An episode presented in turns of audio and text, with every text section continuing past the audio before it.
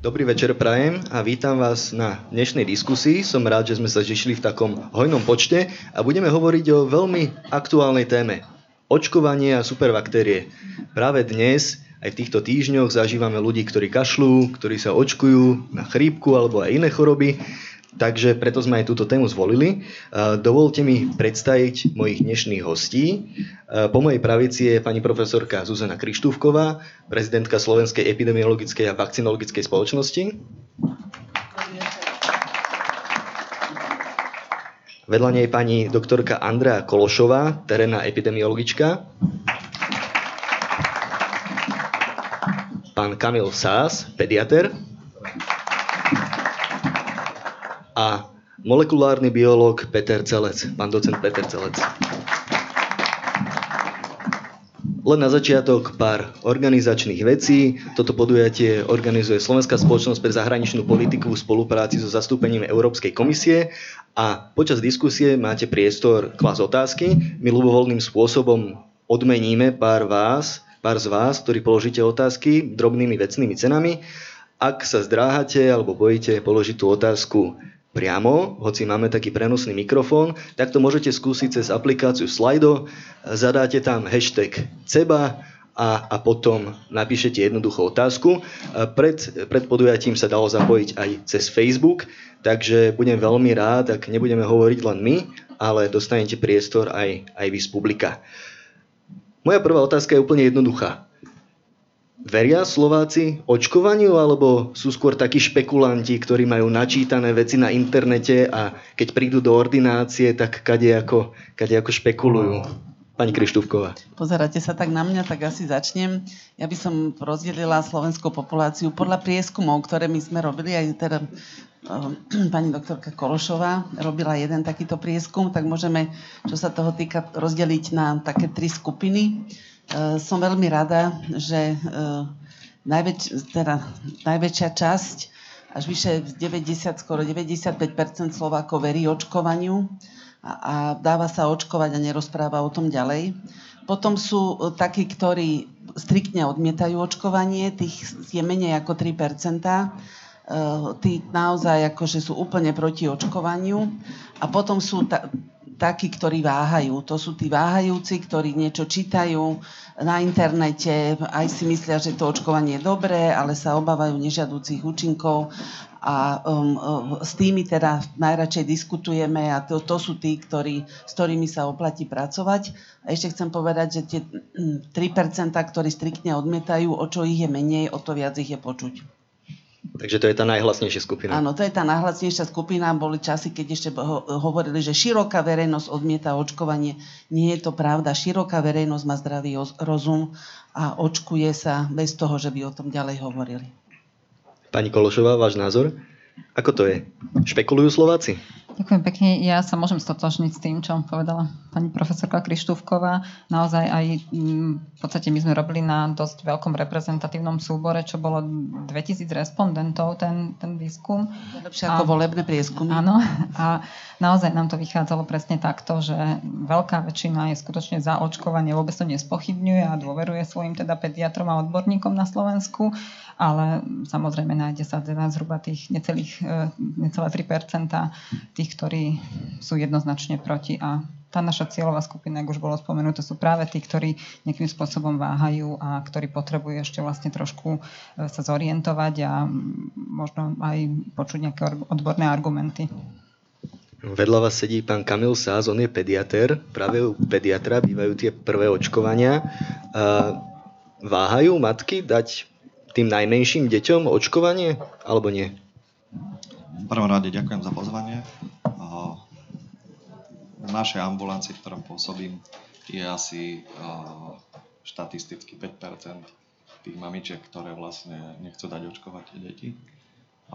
Čiže veľká väčšina mamičiek, rodičov je teda za očkovanie. Nebudem už opakovať, pani profesorka povedala, na aké tri kategórie rozdeľujeme tých rodičov. V podstate o, jediné, čo má zmysel, je pracovať s tou šedou zónou. To sú tí, ktorí sú ešte není presvedčení, ale majú, majú o, načítané niečo z internetu, majú obavy o svoje deti, čo je úplne prirodzené. A to je tá skupina, s ktorou, s ktorou má naozaj význam pracovať.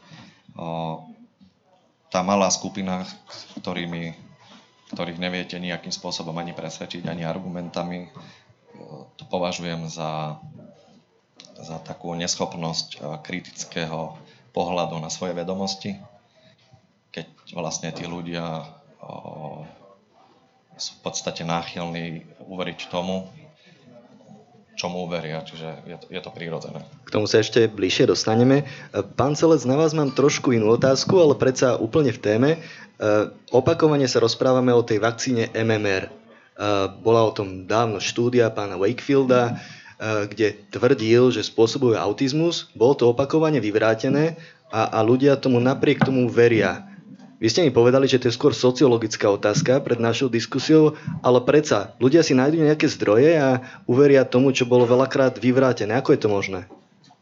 No, to je tiež nie, otázka pre psychologa alebo sociológa, ale teda ja ako... Ja, ja som vyštudoval medicínu, ale teda v ambulancii ma nenájdete okrem iného aj práve preto, lebo by som jednoducho nedokázal komunikovať s tými iracionálnymi ľuďmi, ktorí ja obdivujem teda, že dokážete s nimi rozprávať a nejakým spôsobom s nimi komunikovať, to som ja nikdy nevedel, takže sa o to ani nesnažím. A prečo je to tak, ja, ja naozaj neviem. Akože to je proste úloha pre iných. Ja si myslím, že je strašne dôležité, že máme internet, je strašne dôležité, máme obrovské množstvo informácií, ale je ešte oveľa dôležitejšie z tých informácií si vybrať tie dôveryhodné a, a, a tie, ktoré sú pravdivé alebo aspoň blízke pravde. A ja vidím na medikoch, že je to veľký problém. Tak už vôbec neviem, že mimo medicíny alebo teda mimo vysokej školy ľudia, že akým spôsobom oni vlastne dokážu spracovať to množstvo informácií, no evidentne niektorí nedokážu. Keď sa pri tom ešte pozastavím, e, možno z vášho klinického výskumu, ako dlho, ako dlho trvá výskum alebo vynájdenie a, a preverenie, otestovanie nejakej novej vakcíny? Rádovo, koľko je to rokov? Koľko je v tom práce? No, no vynájdenie vakcíny je strašne jednoduché. To vás napadne a urobíte to. Ale to otestovanie, to je to, čo tr- dlho trvá a to trvá dlho nielen pri vakcínach, ale pri akýchkoľvek liečivách, ktoré sú k dispozícii. A nás bola kedy, ešte keď som bol v Nemecku, učili, že proste všetko trvá 20 rokov. A ja som tomu neveril, že to neexistuje, že to tak dlho trvá. A vždy je to tak. Je úplne jedno, či sa bavíme o génovej terapii, o nejakých vakcínach, o neviem čom.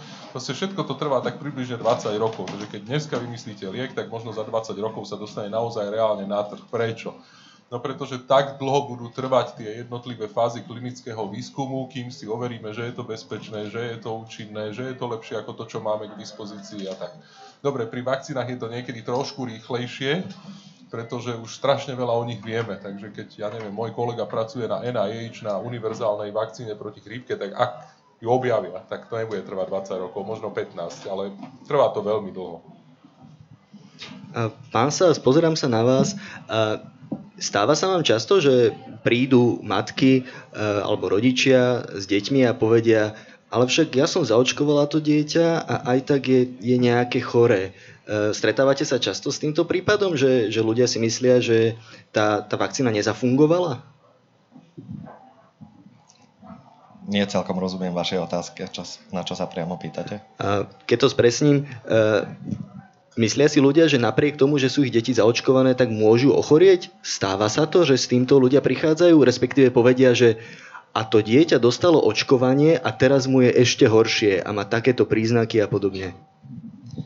Samozrejme, že stáva, ale no, zo svojej praxe nepoznám no, nejaké dieťa, ktoré bolo zaočkované a, a trpelo vlastne ochorením, na ktoré bolo zaočkované. Čiže tie obavy sú tam, možno sú aj opravnené u tých ľudí, ale ja som sa s tým ešte nestretol. Povedzme si možno, keď sme sa rozprávali o tej MMR vakcíne, dámy, dávam na výber, ktorá z vás bude chcieť odpovedať, že koľko, koľko ľudí môže, môže ochorieť, keď nie je zaočkovaných, aká je tá nákazlivosť a koľko je vyslovene tých prípadov, že dostali očkovanie napríklad proti tým osýpkam, čo obsahuje tá MMR vakcína a aj tak ochoreli.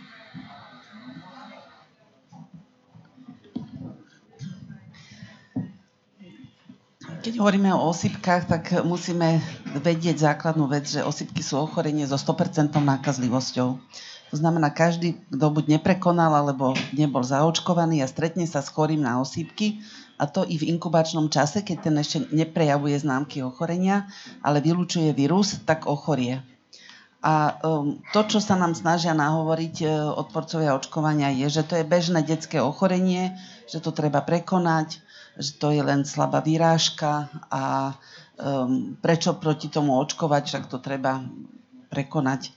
Tu by som chcela podotknúť už takú základnú vec, že keby to bolo bežné ochorenie, ktoré nič nespôsobuje, tak by nikto tých 20 rokov tú vakcínu proti tomu ochoreniu nevyvíjal. To stojí obrovské peniaze a si myslím, že to, to už je základná taká logika. Nehovoriac od toho, že v literatúre sa udáva, že to ochorenie, ktoré poprvé je vírusové, neúčinkujú voči nemu antibiotika, e, takže dieťa sa s ním musí vysporiadať same. Dnes máme veľa detí, ktoré sú e, imunokompromitované, už napríklad aj preto, že sú predčasne narodené, alebo majú iné ochorenia, proste nemajú takú dobrú imunitu. A teraz sa pýtam, ako sa vysporiada to dieťa s tým očkovaním a ako s chorobou. Myslíme si, že tá choroba bude o ňo prebiehať ľahšie ako očkovanie? Asi myslím, že nie. A e, ako som už spomínala, som pozerala, v literatúre sa udáva, že e, jeden z tisíc nakazených chorých zomrie. A pozerala som za posledný rok e, údaje z Európy, vlastne z Európskej únie, kde na stránke ECDC, môžete to nájsť aj vy, je to verejne dostupná informácia, že za posledných 52 týždňov v Európe ochorelo 13 tisíc ľudí a z nich 13 zomrelo. Čiže presne je to tak, ako sa to v tej literatúre... Štatisticky to vychádza. Štatisticky to vychádza. Samo ma to prekvapilo, že to je dosť starý údaj, napriek um, modernej terapii a asi tie vážne prípady sa dostanú do, do nemocnice. Ale musíme si povedať, nemáme kauzálnu liečbu, nemáme liečbu proti vírusu osypok. Môže, tá liečba je vždy len podporná. Pani Kološová, keď sa možno vás pýtam na tú druhú časť otázky, a koľko tých zaočkovaných ochorie? A má to ochorenie potom iný priebeh? Zvládnu ho ľahšie? Alebo naozaj sa môže stať aj, že niekto zaočkovaný, to býva častý argument tých antivakcerov, že aj tak sa môže stať, že dostane tú chorobu? Možno vy narážate alebo vychádzate z tých informácií, ktoré sa vlastne Eh, objavili aj eh, v rámci spracovania výsledkov toho posledného imunologického prehľadu, kde vlastne sa ukázalo, že tá eh, generácia 25 až 39 ročných nie je celkom že nie je chránená, je taká najvnímavejšia.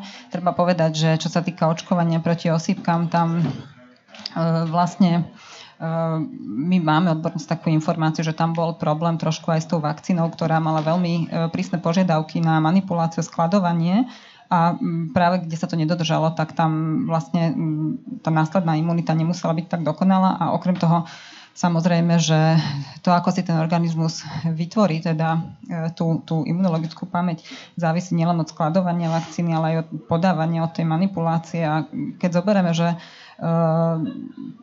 tá MMR vakcína je živá vakcína, tak tam napríklad aj ten spôsob aplikácie, hej, že ten dezinfekčný prostriedok musím nechať zasknúť. To stále učíme aj našich, aj našich očkujúci, očkujúci zdravotnícky personál, že keď sa nepočká, aby zaschla napríklad tá dezinfekčná látka, tak môže sa účinok vakcíny oslabiť a tá osoba nemusí byť tak chránená, ako by sme čakali. Hej. A potom ešte možno z tej epidémie tá skúsenosť, že tam bolo relatívne vysoké percento zaočkovaných, ale k tomu sa neviem definitívne vyjadriť, ale je to prie, predmetom ďalšieho vlastného vlastne výskumu, lebo tam sa ukazuje, že vlastne... Ja, ja sa teda vyjadrím. Neboli tak zaočkovaní, ako to bolo zdokumentované. Bohužiaľ, ja sa k tomu vyjadrím, k tej epidémii osypok, ktorá bola na východe Slovenska. Bola... Um, vypukla v Lani, pokiaľ viem. Áno, vypukla v Lani, v jednej lokalite. Uh, a uh, vypukla najmä medzi rómskou populáciou, treba povedať. Je to populácia, ktorá je, s ktorou sa pracuje veľmi ťažko to naozaj sa odtiaľto z Bratislavy ľahko hovorí, ale byť tam v teréne, kde oni naozaj migrujú, odídu, prídu s jedným dieťaťom, vrátia sa stromy, teraz nevedia, kto je, koho, ako. Je to naozaj veľmi ťažká, ťažká práca a vážim si všetkých, ktorí s, takými, s, taký, s takouto populáciou robia a majú ju zaočkovanú a majú pod kontrolou. Bohužiaľ, tu nás sa zistilo, že uh, tie deti mali zapísané očkovanie v dokumentácii a neboli očkované. Takže tie ochorenia po očkovaní vznikli tak, že v podstate tie deti očkované. Ako je to možné? No, to, to, to sa vyšetruje, to, to ešte sa tie príčiny, k čomu sa nevieme ešte vyjadriť, ale no. pracuje sa s týmto. Takže, takže môže sa stať aj, napríklad hovorili ste o možno chudobnejšej populácii, o, o Rómoch, ale stáva sa, že, že sú tí odporcovia očkovania, ktorí sú ochotní si dokonca zaplatiť za to, aby ich deti neboli očkované. Dočítal som sa aj o takých prípadoch, že napríklad na čo by bolo vhodné trestanie toho, že sa niekto neočkuje alebo neočkuje svoje deti kvôli kolektívnej imunite, keď aj tak sa môže stať, že ten človek si iba dá vyraziť tú pečiatku, že už je očkovaný. Deje sa to? Viete o tom? Oficiálne o tom nevieme čo sa deje neoficiálne, nemôžem sa k tomu vyjadriť, ale uh, aj čo sa týka napríklad tých pokut, ktoré sa platia za, uh, za to, že teda nedám svoje dieťa očkovať, vždycky upozorňujem tých rodičov, že zaplatenie pokuty dieťa pred chorobou neochráni. To si musia tí rodičia uvedomiť.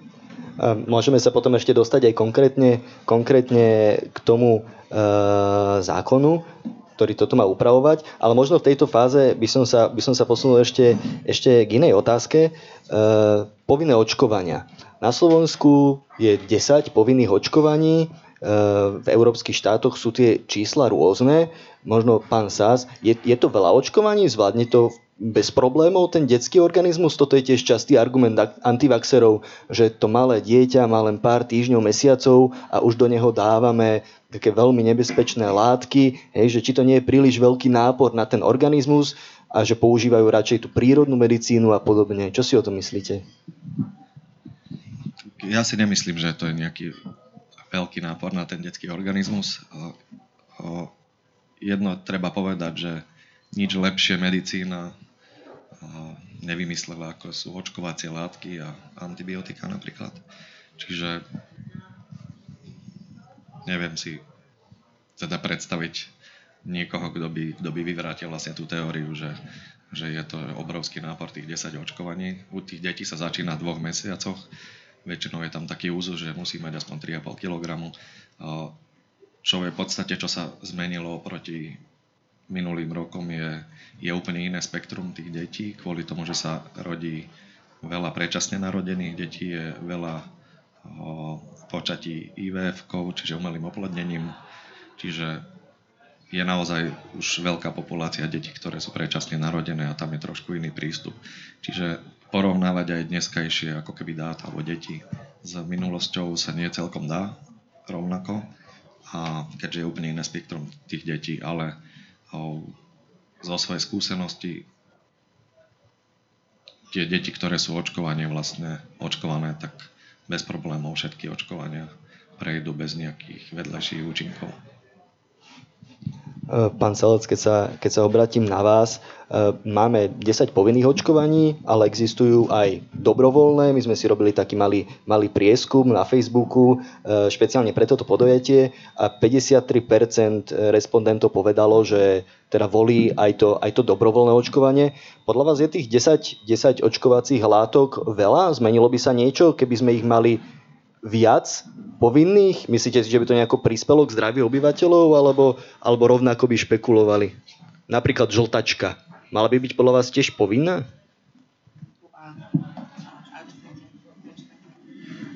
No, ja si myslím, že to je taký základný problém, lebo vy sa pýtate, že čo si myslím, a to je úplne jedno je úplne jedno, čo si hoci kto tu z nás myslí. Podstatné je, že aké sú dáta a aký, aké máme dôkazy. My žijeme v ére evidence-based medicine, medicíny založenej na dôkazoch, to znamená, keď klinické štúdie ukážu, že aj 11. očkovanie alebo 21. očkovanie bude mať nejaký výrazný benefit pre túto populáciu, tak sa to proste má zaviesť a aj sa zavedie. A ako je úplne jedno, že čo si o tom myslím. To nie je o, o našich akože, úvahách alebo čo. No ja, ja môžem vám povedať, čo si myslím, čo bude, ale ako realita, tá závisí od tých klinických štúdií a keď tie výjdu, tak je úplne jedno, čo si ja myslím. Dneska je na trhu kopec napríklad liekov, o ktorých som si ja myslel celý život, že v žiadnom prípade nebudú fungovať a vidíte, fungujú. No, ale to je úplne jedno. Proste môj názor je v tomto prípade irrelevantný, podstatné sú výsledky klinických štúdií a keď tie dopadnú dobre, tak sa nejaké ďalšie vakcíny zavedú. A... Čím si teda vysvetliť, že, že v rôznych európskych štátoch je rôzny počet tých povinných očkovaní, dokonca iba v 11 sú povinné očkovania, pokiaľ mám presné údaje, v ostatných nie, tak mm, Belgičania napríklad majú iba jednu, my ich máme 10. Ako si to vysvetliť? No tak poprvé, nie v každej krajine je rovnaká epidemiologická situácia, dokonca aj nie v každom regióne niekde tej istej krajiny nie je rovnaká epidemiologická situácia. To znamená, že sú tam rôzne faktory, ktoré to ovplyvňujú. Máte rôzne populácie, rôzne tradície, ale ja si myslím, že jednoznačný trend k tomu, že ako, ako to riešiť, je úplne evidentný. Ja neviem, či sledujete napríklad diskusie v Nemecku, ako sa posúvajú, kde teda aktuálny minister zdravotníctva proste mu praskli nervy a povedal normálne na tlačovej konferencii, že takto to ďalej nejde, že tu proste budeme mať tak veľa, napríklad v Nemecku, tak veľa nezaočkovaných a proste idú týmto smerom. Tak ja myslím, že ten trend je jednoznačný vo všetkých krajinách a odlišnosti sú čiastočne politické, čiastočne epidemiologické, a, ale trend je jasný. Pani Krištúfková, dá sa teda povedať, že Európa pôjde skôr našim smerom? Ťažko to pred, predpovedať, ale vidíme, že ide. Ehm, ja by som chcela povedať, v roku 2006 sme mali taký projekt, kedy sme 2005, ehm, tak nejako bolo to po našom vstupe do Európskej únie a uh, mali sme tu uh, taký projekt, akože aby sme sa my zosúladili s Európskou úniou, naše verejné zdravotníctvo a všetko. A mali sme tu expertov z Holandska. Ináč ja holandské a britské verejné zdravotníctvo považujem za jedno z najlepších v Európe, lebo poznám tie systémy. A uh, boli tu na dosť dlho na to, aby spoznali, ako to máme. A keď odchádzali, ináč nebudem sa uh, bližšie zaoberať ich honorármi, ktoré boli teda na naše pomery veľmi pekné. A keď odchádzali, viete, čo povedali? Máte to tu perfektné, my by sme sa mali učiť od vás. A jediné, čo je vaša úloha, prosím vás, snažte sa, aby vám to nikto nezničil a všetku svoju, všetké svoje úsilie sústrete na to, aby vám to zostalo také, aké to máte. U nás je tá miera zaočkovanosti 95% momentálne, stále to platí? Alebo Podľa sa to toho, mení? Pro, proti čomu? A, a Keď tie povinné lokalitách, zoberieme, sú tam áno, rozdiely? Áno, my máme stále ešte pomerne vysokú zaočkovanosť a vidíme, že uh, tie krajiny, kde tá zaočkovanosť klesá prichádzajú epidémie a sú umrtia na tie ochorenia zbytočné, ktoré nemuseli byť, tak už tie vlády pristupujú k tomu, že e, zavádzajú povinné očkovanie a napríklad aj Taliani. Taliani mali obrovské epidémie osypok, zaviedli povinné očkovanie, potom sa zmenila vláda, lebo tiež to očkovanie, aj to zavádzanie očkovania je dané jednak teda výsledkami štúdií a, vedeckými poznatkami, ale ešte tam záleží aj na politickej vôli čo, aká je politická vola rozšíriť ten očkovací program, hradiť to očkovanie a podobne. A e, v Taliansku prišla populistická vláda, ktorá mala v programe zrušenie očkovania, ale dokiaľ to vykrikovali v tých predvolebných e, kampaniách, to bolo dobré, ale keď sa dostali do vlády a mali zodpovednosť, tak tú povinnosť nezrušili. Tá tam stále platí. Takže to je, viete, také, ľahko sa niekomu hovorí, dokiaľ nemá zodpovednosť a to platí aj o našich odporcov očkovania, ktoré majú svoje webové stránky. Tam hlásajú všeličo, ale keď si to lepšie pozriete, majú všade, vždy napísané, že neberú, neberú zodpovednosť za škody, ktoré vzniknú, prípadne, že sa niekto bude dodržiavať to, čo, tým, čo, čo Takže sa poistujú takto predbežne. Poistujú sa, lebo nemajú zodpovednosť. Tú zodpovednosť majú vždy, má vždy ten lekár, najmä ten očkujúci. Ja by som vás možno len doplnil, že, že talianská vláda, o ktorej hovoríte, tak tá nastúpila k moci po tých veľkých epidémiách aj v Taliansku, aj v Rumunsku, o sípkach, tak možno aj toto zohralo rolu, ale nech nehovoríme len my, tak dávam priestor aj publiku Máme taký, taký prenosný mikrofón, budem veľmi rád, ak sa zapojíte, takže ak niekto, ak niekto má záujem, nech sa páči.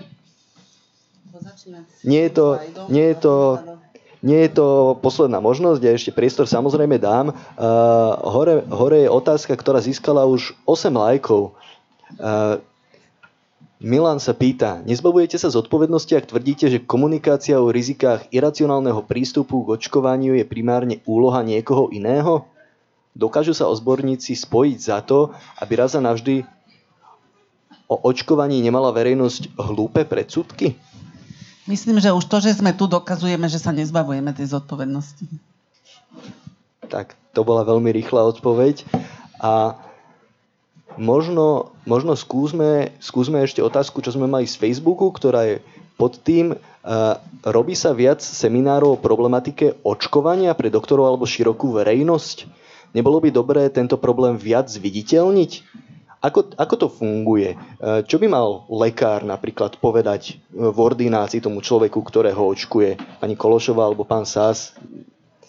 Môžem aj ja zareagovať. Nech sa páči. Viete, keď hovoríme o tej komunikácii, samozrejme, že robia sa ako e, semináre aj pre zdravotníckých pracovníkov. Mali sme zamerané napríklad semináre pre sestry celoslovensky a samozrejme komunikujeme a aj orgány verejného zdravotníctva, úrady verejného zdravotníctva komunikujú s verejnosťou a treba si uvedomiť, že lekár v tej ambulancii samozrejme má nejaký priestor, ale časovo dosť limitovaný. Hej. Môže poskytnúť nejaké tie základné informácie, ale pri každom regionálnom úrade verejného zdravotníctva je k dispozícii tzv. poradňa očkovania, kde tí rodičia, ktorí tak cítia, že potrebujú viacej odborných informácií poradiť, sa môžu dohodnúť na termíne a môžu tieto poradne navštíviť a dostanú tam vlastne e, odpovede na svoje otázky. Chodí niekto do tých poradní? Chodí, chodí.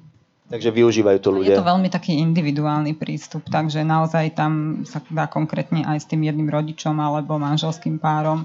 Proste nie sú to nejaké hromadné akcie, čiže každý si tam naozaj môže e, povedať to, čo cíti, aké obavy má, takže naozaj odporúčam aj toto využiť. Pán Sás, čo, čo by mal v ideálnom prípade ten pacient, akú informáciu by mal dostať pri očkovaní a dodržiavajú pacienti pokyny lekárov, napríklad zdržať sa, zdržať sa nejakej silovej činnosti, požívania alkoholických nápojov po očkovaní a podobne. Ja viem, že ste pediatér, samozrejme, ale tak pri deťoch sú tiež určite, určite pokyny, čo ten rodič má dodržať. No, máme v starostlivosti aj deti do 27 rokov. Takže Máte aj dorast, takže... Uh, neviem vám na to odpovedať, ale myslím si, že uh, väčšia časť vlastne tej zodpovednosti je na pleciach rodičov, čiže väčšinou očkujeme tie malé deti. Tam rodičia určite kvôli svojmu dieťu spravia uh, najviac, čo môžu, čiže myslím si, že dodržiavajú. A uh, je veľmi dôležité samozrejme vysvetľovanie tým rodičom, že, že, že čo sa môže stať, čo môžu očakávať, aké vedľajšie účinky, či bude mať dieťa teplotu, alebo čo majú podávať o, na utišenie tej teploty, ale naozaj v ambulanciách nemáme priestor sa venovať nejakým, nejakému rodičovi dve hodiny a mu podrobne vysvetľovať o, o očkovaní, takže sme aj radi veľakrát, ak prídu tí rodičia s relevantnými informáciami, ktoré si naštudovali a vlastne ich len ubezpečíme, že je to tak, ako, ako si to prečítali. A keby som sa spýtal na také drobné porovnanie, e, dočítal som sa, že kým v menších mestách skôr tí pacienti sú disciplinovanejší a viac veria doktorovi a nešpekulujú o tých očkovaniach, tak vo väčších mestách e, ľudia majú načítané rôzne zdroje, hoci nie sú lekári, pýtajú sa, niekedy majú rôzne presvedčenia. Vy, pokiaľ vy máte ambulanciu v Malackách, Stupave. Stupave, e, ako to tam je? Ľudia stále chodia, chodia k vám ľudia, ktorí, ktorí veľa špekulujú? Alebo je to naozaj, je to naozaj skôr vec Bratislavy a tých najväčších miest? Nemyslím si, že to je len že to je len otázka na Bratislavu, ale ja vnímam jeden veľký problém, že, že momentálne ľudia nemajú, alebo teda neuznávajú žiadne autority, čiže ani lekára, ani profesora, ani právnika. Proste, proste taká je momentálna situácia. Čiže, čiže veľakrát, veľakrát tým rodičom môžete môžete podávať relevantné informácie. A tam, tam vidím veľký problém, samozrejme, že, že tí rodičia si aj, alebo teda tie osoby o, nevedia vyhodnotiť, ktorý ten údaj o tom očkovaní alebo o tej teórii je, je pravdivý samozrejme. Čiže že je veľakrát problém sa dopatrať aj k nejakému relevantnému údaju a tí ľudia to proste nevedia. Samozrejme, že keď si dáte o, do Google termín očkovanie, tak vám tam vyskočí niekoľko miliónov odkazov, takže, takže aj toto je jeden z dôvodov, že v tých mestách je aj o, väčšia možnosť o, zavedenia internetizácie. Napríklad je problém, teda je rozdiel, že na dedinách je nejakých 72% a v mestách sa to blíži až k 90%, čiže tam je tiež rozdiel samozrejme. A plus na tých menších mestách je asi ten lekár väčšia autorita pre tých ľudí a samozrejme, že aj to je jedna.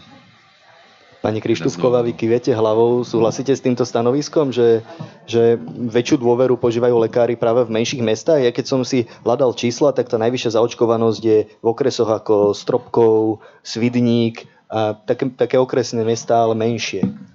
Ja si myslím, že tam je aj taký osobnejší vzťah e, toho lekára k tým pacientom. A ten lekár častokrát má celé generácie, tí starší pediatri už e, e, vlastne poznajú celé tie rodiny, majú rodičov, tiež mali ako vo svojej, ako deti v starostlivosti a tam je to viac na takej osobnej dôvere ja si myslím, že predsa len v tých mestách, že je to také viac anonymnejšie, neviem, možno uh, to môžete vyvrátiť, ale to, to, toto si myslím, že aj to tam zohráva. A plne súhlasím s tou krízou autorít, že dneska sme v takej situácii celospoločenskej, že sa ničomu neverí, čo sa povie oficiálne tak prečo by sa malo veriť niekomu, kto povie, že očkovanie je prospešné? Ja aj tých rodičov úplne chápem, aj že sa boja teda tých nežiadúcich účinkov, aj že tomu neveria, lebo dneska majú také strašné množstvo informácií, zorientovať sa v nich naozaj e, nie je vôbec jednoduché. Ja dávam opäť priestor aj nášmu publiku, zazneli tu zaujímavé veci, takže ak chcete reagovať, tak, tak sa nebojte. Máme ten mikrofón, on je taký, taký kockatý, hodí sa a hneď je pri vás. Tamto je jedna ruka.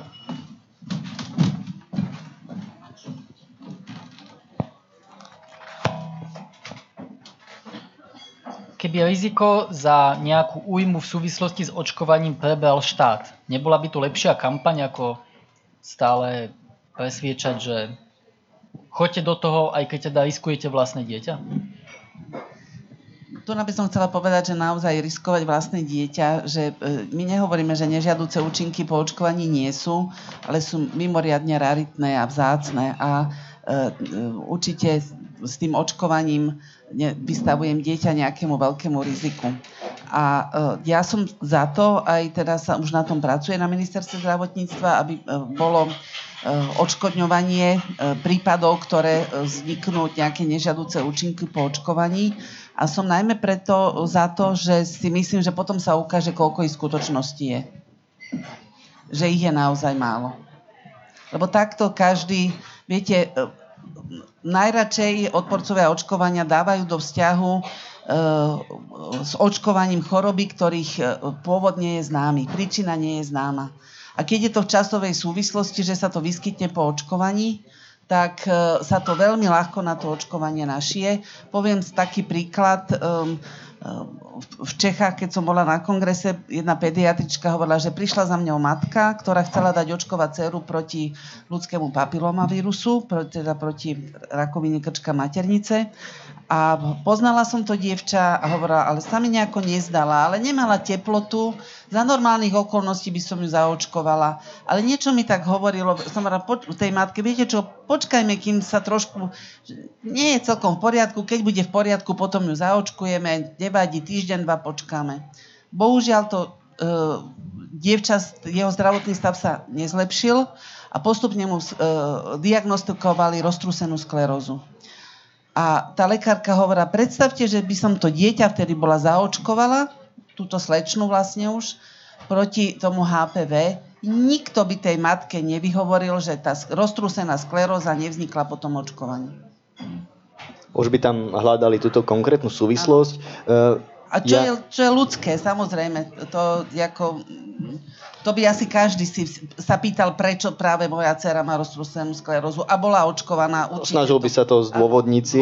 Ja možno nadviažem, momentálne sa na ministerstve zdravotníctva diskutuje o tom, že by mohol byť taký fond, ktorý by odškodňoval ľudí, ktorým uškodí, uškodí očkovanie.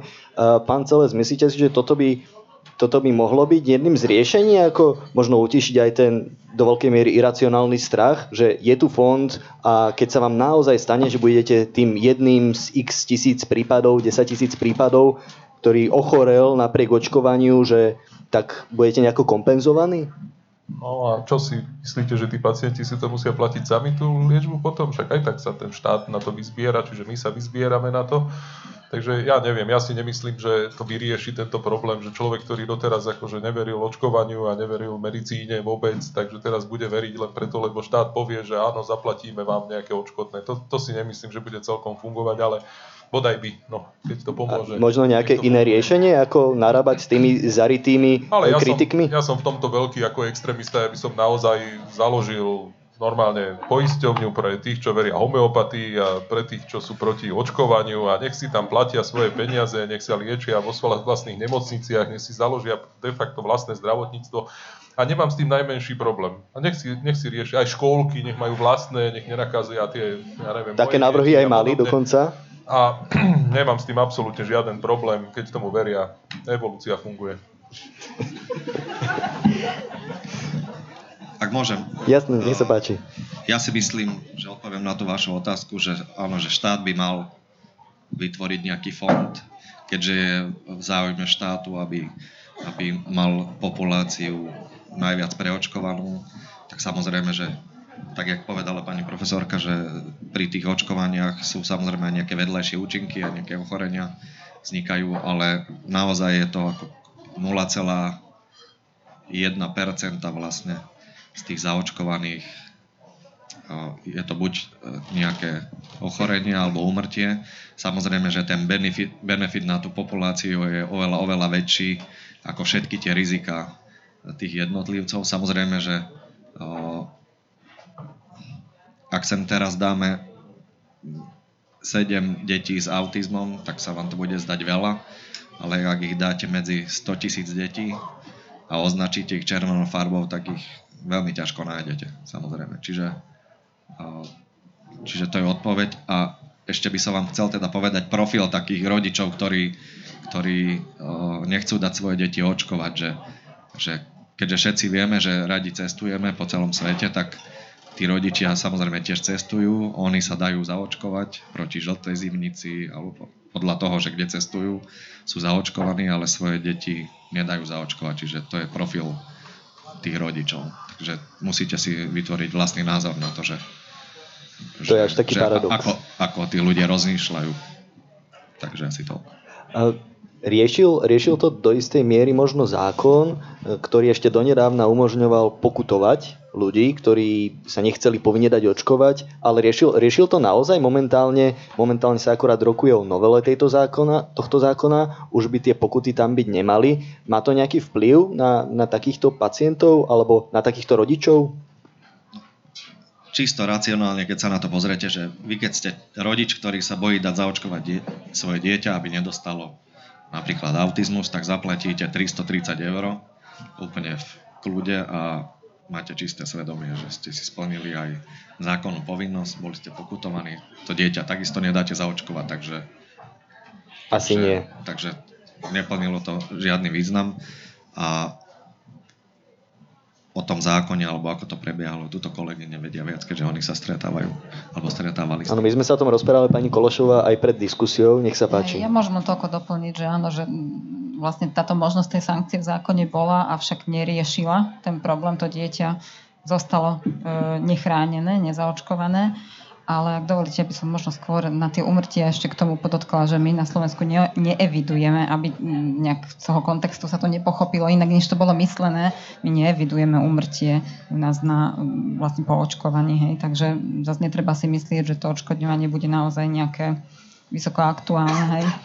A Práve preto v tom návrhu zákona, myslím, tam máme takú otázku, že sa tam dalo uh, také iné opatrenie, že um, dal sa návrh ustúpiť teda od tých finančných sankcií, ale je tam teda návrh, že to bude podmienkou vlastne vstupu do um, tých detských kolektívnych zariadení predškolských. Ale, ale zákon ešte nie je schválený. Áno, a hlavne v tom zákone, pokiaľ viem, je taká E, taká sporná časť, ktorá hovorí, že len zaočkované dieťa by mohlo ísť do škôlky, ale ten posledný rok pred základnou školou už by mohlo ísť do predškolskej prípravy. To Nie je to teda súvis... také neúčinné opatrenie? To ale súviselo s tou povinnou školskou dochádzkou, že vlastne keď už tá e, školská dochádzka bude povinná, tak proste to dieťa musí ísť, či je, či nie je zaočkované ale tam, kde je nepovinná, tak aspoň využiť e, vlastne túto možnosť e, a nejakým spôsobom motivovať tých rodičov, aby to dieťa dali zaočkovať. Funguje to aj v okolitých krajinách a myslíme si, že toto bude účinnejší nástroj ako naozaj tie, tie finančné pokuty, ktoré,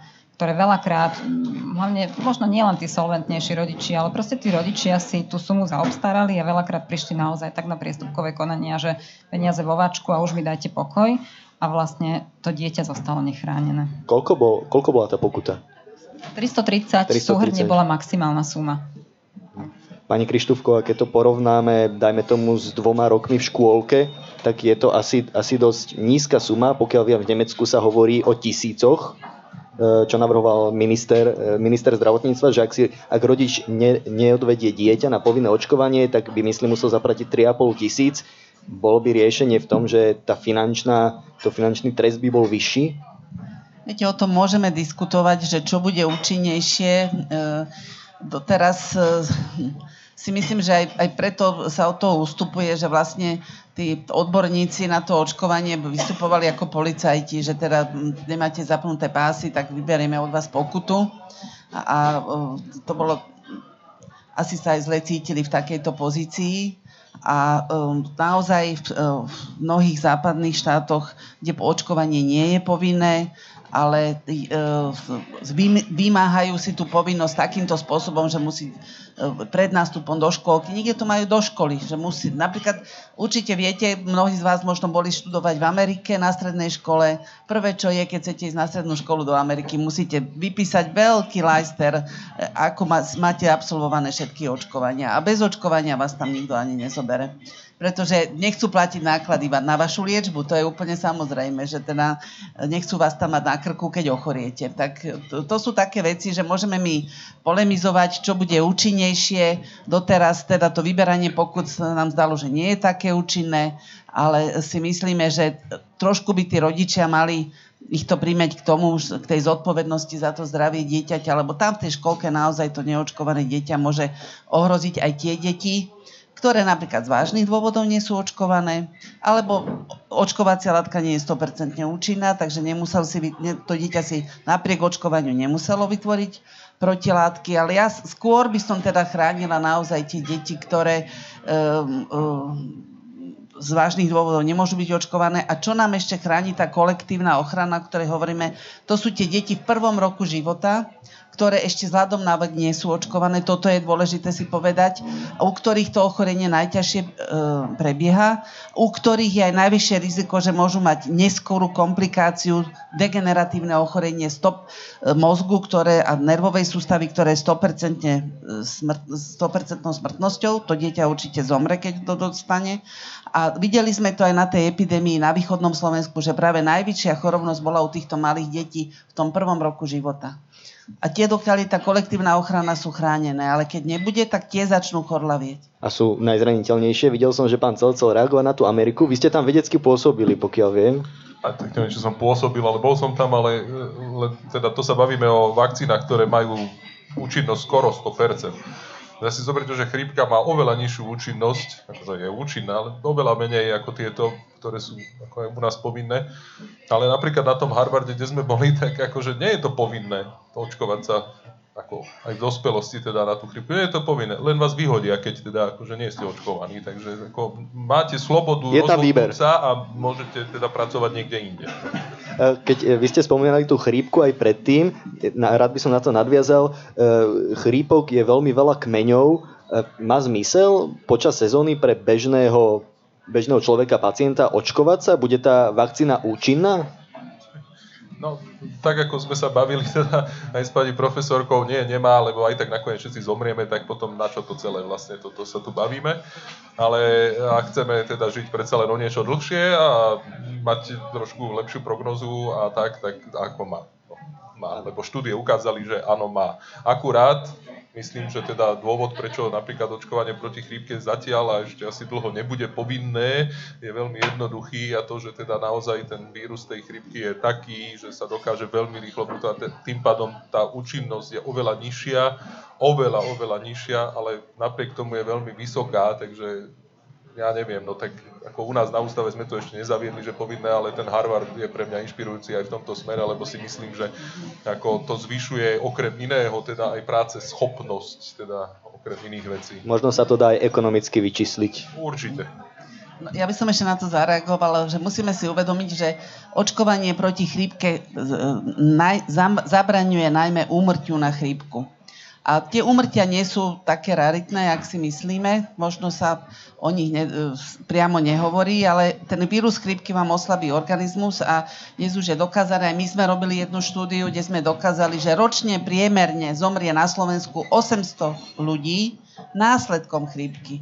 Oni nezomrú, že áno, mám chrípku, dostanem zápal plúc, ale uh, oni zomrú na infarkt, na mozgovú príhodu a pred ňou bola tá chrípka.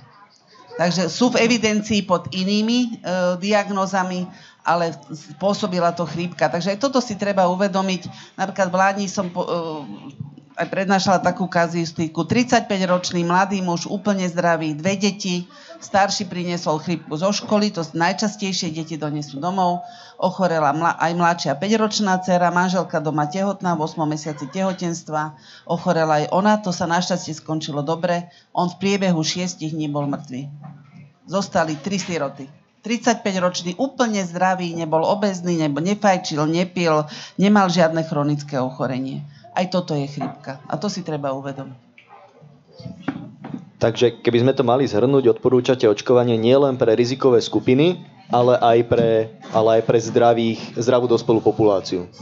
Ja odporúčam každému, kto nechce ochorieť.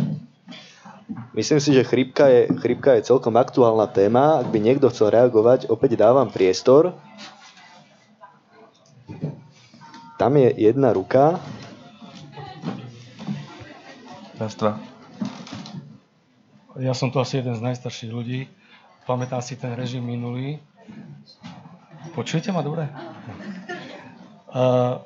Keď ste spomínali, že tí západní experti chválili, že aký, akú dobrú máme zavedenú tú liečbu očkovania, možno to súvislo s tou disciplínou, ktorá bola v minulom režime. Tam sa o tom nediskutovalo, či sa niekto dá zaočkovať alebo nedá, jednoducho sa musel dať a bolo to vyriešené. Tá moja otázka znie, že či, o tej sa tu málo hovorilo, že či umožniť ľuďom e, dobrovoľne sa rozhodnúť, alebo im to nadiktovať. To je dosť vážna vec. To znamená, buď, buď tým ľuďom nadiktujem, že áno, musíte to spraviť, a keď to nespravíte, tak budete znašať sankcie, budete platiť pokuty a neviem čo, nezobrovať dieťa do škôlky, alebo dať tým ľuďom slobodu, lebo však za tu sme hlasovali v 89. roku, a ľudia rozhodnite sa. A hovorím to aj v kontexte toho, že my tu máme dnes epidémie, ktoré sú veľa vážnejšie. Máme tu epidémie obezity. Máme tu epidémiu e, psychických chorôb a depresí. A tie nejako táto naša spoločnosť nepostihuje, ale bude sankcionovať, dajme tomuto očkovanie. Takže e, otázka, otázka znie, že do akej miery ponechať ľuďom slobodu, aby sa rozhodli, a do akej miery e, má štát e, právo diktovať ľuďom, že takto sa musíte správať a keď sa tak správať nebudete, tak budete musieť znašať sankcie. Zaujímavá otázka, kto sa jej ujme? Môžem ja Nech začať a potom určite ma kolegovia e, doplnia.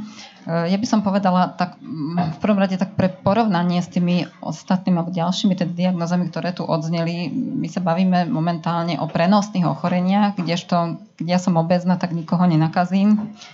Obezitou, hej, ale možno nejakým zlým príkladom pôjdem v tom životnom štýle, ale iste ho priamo nenakazím, kdežto pri tých prenosných ochoreniach ja nezodpovedám, keď sa ne, nedám zaočkovať len sama za seba, ale prispievam aj k tomu, že vlastne ohrozujem to fungovanie tej kolektívnej ochrany. A my, ten výskum, čo už tu bol vlastne spomínaný, máme také konkrétne čísla, mali sme tam taký dotaz, že e, prípade, že by očkovanie, boli, boli dotazované študentky stredných škôl a mm, mladé mamičky, ktoré mali deti e, vlastne kapitované alebo teda navštevovali, alebo navštívili pediatrické ambulancie, čiže naozaj tá relevantná skupina. A že čo v prípade, keby e, sa zmenilo očkovanie na dobrovoľné, že či by dali alebo nedali svoje dieťa zaočkovať. A jednoznačne áno, odpovedal len 75%. Čiže to znamená, že 25% by zostalo nezaočkovaných a tým pádom už tá kolektívna ochrana by bola ohrozená. Sme ďaleko, ďaleko pod tým limitom, ktorý my potrebujeme pre fungovanie tej kolektívnej ochrany dosiahnuť. Vidíme... Ja len dodám, ale kolektívna ochrana tých, ktorí sú nie zaočkovaní. Predsa tí, čo sú zaočkovaní, sa nemôžu nakaziť môžu, ako som vám povedala, že očkovacia látka nie je 100% účinná. A ak klesne tá kolektívna ochrana, tak ohrozené budú najmä tie malé deti v tom prvom roku života, ktoré vzhľadom na vek ešte nie sú očkované. Ja vám poviem, že napríklad v Berlíne bola epidémia osýpok a vznikla tam taká panika, že e, matky sa báli s, s malým dieťaťom k lekárovi metrom lebo v tom metre sa to dieťa mohlo nakaziť a do poradne musíte chodiť v prvom roku života a, a bolo to hrozné, akože e, e, naozaj tieto matky tých malých detí ne, e, boli z toho úplne zúfale, že čo majú robiť. A v súčasnosti tie neočkované deti zneužívajú tú kolektívnu ochranu, ktorú tvorí väčšina tých očkovaných. A to je nemorálne podľa mňa.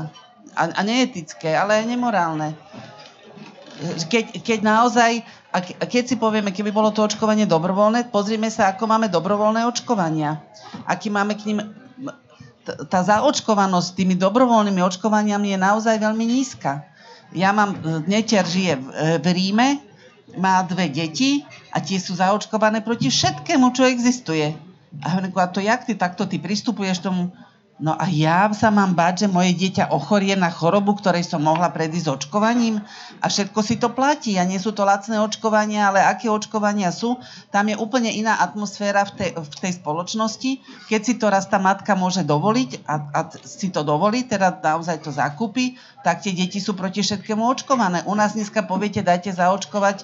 Opýtam sa, tu máme tu kopu mladých žien, koľké z vás sú očkované proti HPV? Dve?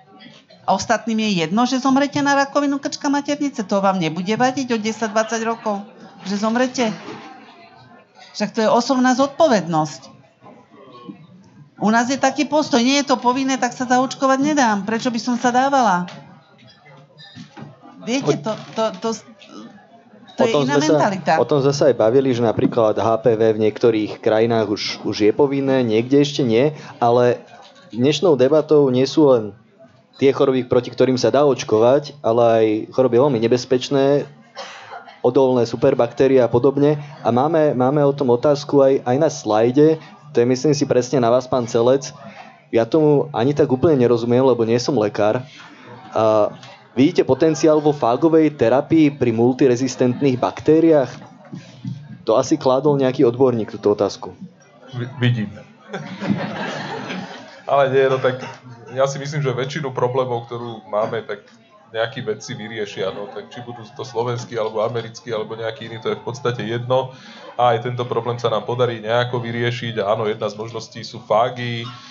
Mm, my sme sami teda na ústave pracovali pred pár rokmi na nejakých fágoch, na niektoré baktérie, vieme o rôznych problémoch, ktoré s tým súvisia. Čo sú to tie fágy? Fágy sú v podstate vírusy baktérií, takže tak ako my máme vírusy, ktoré nám robia zle, napríklad chrípka, tak majú aj baktérie svoje vírusy, ktoré im robia zle. Tých je strašne veľa, dajú sa nájsť úplne všade, teraz ich dýchate, jete, prehltate, všade sú a každý je iný, a niektoré sú také, že nám vedia aj pomôcť napríklad zabiť nejakú baktériu. No, takže jedna z možností, ako vyriešiť to, že nemáme momentálne dostupné antibiotika, je naozaj nájsť fága, ktorý nám zabije také, takú konkrétnu baktériu. Ten problém je, že skoro až na každú baktériu potrebujeme samostatného fága. No a toho treba nájsť a to treba aplikovať. Nie je to úplne triviálne, veľmi ťažko sa, to, sa, na, sa na tom teda pracuje a robí výskum, ale robí sa. Pred nejakými 100 rokmi už intenzívne sa robilo všelikde v Gruzínsku, v Polsku a všetci mávli rukou, že čo východná Európa, ale je fakt, že teraz čím ďalej tým viac sa experimentuje s fagmi aj všelikde inde. Takže je to jedna z možností, ako na tie rezistentné baktérie teda niečo nájsť a už sa aj veľa našlo. Aj na také triviality, ako je Streptococcus mutans, ktorý vám robí kaz, aj na to existuje fakt, aj na všeličo iné. No, zatiaľ sa to nedostalo do praxe, zatiaľ to neprešlo všetky tými klinickými štúdiami a metód a nápadov je tak strašne veľa, že to by sme tu mali veľa diskusí, že ako sa dá bojovať proti tým baktériám, takže robí sa na všeličom aj na tomto. A potrebujeme už teraz tie fágy, alebo sme ešte vo fáze, že na, na väčšinu aj tých odolných baktérií máme dostupné antibiotika, ktoré fungujú? No, my ich nepotrebujeme, lebo žijeme, ale viete, koľko ľudí už zomrelo na tie rezistentné baktérie? Myslel som ľudstvo, nie nás tu. No však ľudstvo, čo, kto je to ľudstvo, že? No tak tí, čo zomreli, to už ako tí sa nebudú stiažovať ale zase závisí od toho, že kam sa pozriete. Tak keď sa pozriete na Slovensku, tak pokiaľ viem, podľa našej evidencie my tu problém s rezistentnými baktériami skoro nemáme. Máme. Máme, ja viem, že máme, ale treba sa pozrieť na tú evidenciu. Zo všetkých tých európskych štatistík nás vyškrtli, lebo proste zistili, že teda až tak úplne to neevidujeme dobre ale inde napríklad v takom Nemecku každý rok zomrie 2,5 tisíca ľudí na rezistentné nozokomiálne infekcie, takže je to veľký problém, samozrejme, nebude to problém, je to problém, bol to už dávno problém a teda rieši sa to. Aby som, aby som priamo nadviazal, nozokomiálne infekcie, opravte ma, ak to poviem zle, to sú infekcie, ktoré sa šíria v zdravotníckých nemocničných zariadeniach. Nie je to také paradoxné, že odolné baktérie sa šíria najviac v nemocniciach, kde by malo byť čisto, ľudia sa tam liečia. Prečo sa to deje? Skôr sa už preferuje teraz pojem, že infekcie súvisiace s poskytovaním zdravotnej starostlivosti nemusí to byť len nemocnica, ale poväčšinou samozrejme to najväčšie riziko e, sú práve nemocnice a práve z dôvodu, že sa tam mm, v oveľa vyššej miere používajú antibiotika ako vonku v teréne alebo teda v bežnom živote. A práve ten selekčný tlak tých antibiotik je ten, ktorý, ktorý umožňuje vlastne alebo otvára cestu, hej, e, to nadužívanie antibiotik otvára cestu vlastne tej antimikrobiálnej e, rezistencii a e, v podstate presne toto je dôvod. A druhá vec, že práve v tých nemocniciach máme tých chorých ľudí, hej, kdežto v tej bežnej komunite máme ľudí zdravých a práve tí chorí ľudia, ktorí sa nám v tých nemocniciach sústredujú, sú tí rizikoví pacienti, u ktorých sa takáto infekcia vlastne môže prejaviť a môže ich naozaj stáť aj život. A je to aktuálny problém určite aj v našich nemocniciach. Pán, pán Celec, e, na pána Celca by som ešte rád reagoval, lebo on, on spomenul, že nás z niektorých tých sledovaní štatistík už vyškrtli. Ak, ak dobre viem, tak u nás tie nemocničné nákazy je to zhruba na úrovni 1%, a tie naj, najmodernejšie nemocnice, tam sú to až 4%. Môžem Ako je teda možné, že... Hej. Uh, systém sledovania nozokomiálnych nákaz, uh, máme teda viaceré systémy. Ten bežný je takéto, taký ten pasívny zber toho, čo nám tí ošetrujúci lekári hlásia. A áno, tam tie čísla sú sú nízke, lebo ten systém toho hlásenia nefunguje tak, ako by sme si mysleli, ale zase my máme ďalšie nástroje a to je buď incidenčné alebo prevalenčné sledovanie a v roku 2017 bolo také posledné bodové prevalenčné sledovanie a tam naozaj, kde sa teda naraz prierezovo väčší počet nemocníc e, prešiel a vlastne sa sledovali, aktívne sa vyhľadávali tieto nozokomiálne nákazy a tam naozaj sa približujeme k tým číslam. Tam tá prevalencia vyšla okolo tých 4%, tiež aj u nás. Čiže máme aj my tie nozokomiálne nozokomiálne, alebo teda tie infekcie súvisiace s poskytovaním zdravotných Nemáme také výnimočne dobré Nie. zdravotníctvo, že by sa to nedialo. Kto vykazuje nulu, tento len nesleduje, hej, lebo to je nemožné aby bola nula. Ja, ja len jednu takú poznámku, že mnohokrát je to aj o takých praktických veciach. Ja nechcem byť osobný, ale máme taký útvar, ktorý sa volá, že Národné centrum pre zisťovanie zdravotných informácií, či ako sa to volá NCZI ja neviem, ja som vyštudoval tri vysoké školy a ja neviem vyplniť ich formuláre. Ja to neviem jednoducho. Je mi ľúto, ako to má nejaký obvodný lekár alebo nejaký lekár niekde proste ako zvládnuť. Ja, ja si to neviem ani predstaviť a robím to už niekoľko rokov. Ja to jednoducho neviem vyplniť na všetky moje požiadavky, že teda by bolo na čím to dať nejakému študentovi základnej školy možno, že preprogramovať, aby som to vedel vyplniť, tak teda sa nezmenilo nič za celé tie roky, tak potom sa nemôžeme diviť, že niektoré z tých štatistík potom nie sú úplne ideálne, no ale potom sa ťažko bojuje proti niečomu, čo ani neviete, že či to vlastne existuje, či to neexistuje, koľko toho je, je to problém. Obávam sa, že tento problém nie je len pri tých lekárskych štatistikách a systémoch, ale aj pri daňových priznaniach a podobne. Uh, opäť, opäť dávam priestor aj do publika, nech nehovoríme len my. Ak, ak by niekto mal záujem, nech sa páči. Ja mám ešte otázok veľa a určite ešte dám priestor, aby ste sa spýtali, ale aj vy. Uh, napríklad ma zaujalo, že v Českej republike je to nedávny prípad. Zomrelo dieťa na tetanus. Uh, v Grécku, uh, to je nedávno, zomrelo dieťa na záškrt, ktorý sa nevyskytol už 30 rokov ako je to možné, že očkujeme proti týmto chorobám a zrazu sa, sa objaví toto ochorenie znova? Naozaj sú tie patogény všade okolo nás, aj keď, aj keď sme roky, roky očkovali proti tomu? Áno, to mi pripomína, ako tvrdia naši priatelia od Antivax, že netreba očkovať, ak to ochorenie tu nie je. Takže to je také krátkozraké tvrdenie, lebo my hovoríme, keď sa prestane očkovať, ochorenie sa vráti. A nie to len, teda v Čechách zomrelo, my sme mali e, na Slovensku tiež prípad neočkovaného štvoročného chlapca, ktorý dostal tetanus. A tetanus je ochorenie, aby ste si ho vedeli predstaviť, aké. Určite každý z vás mal niekedy krč v nohe vás zobudil v noci krč nohe, museli, vyskočili ste z postele a podobne, tak taký krč, ako máte v nohe v jednom svale, máte vo všetkých svaloch na vaš, vo vašom tele. Takže asi takéto ochorenie, veľmi bolestivé a napriek e, tomu, že teda e, dá sa diagnostikovať a liečiť, 50% ľudí z chorých zomiera.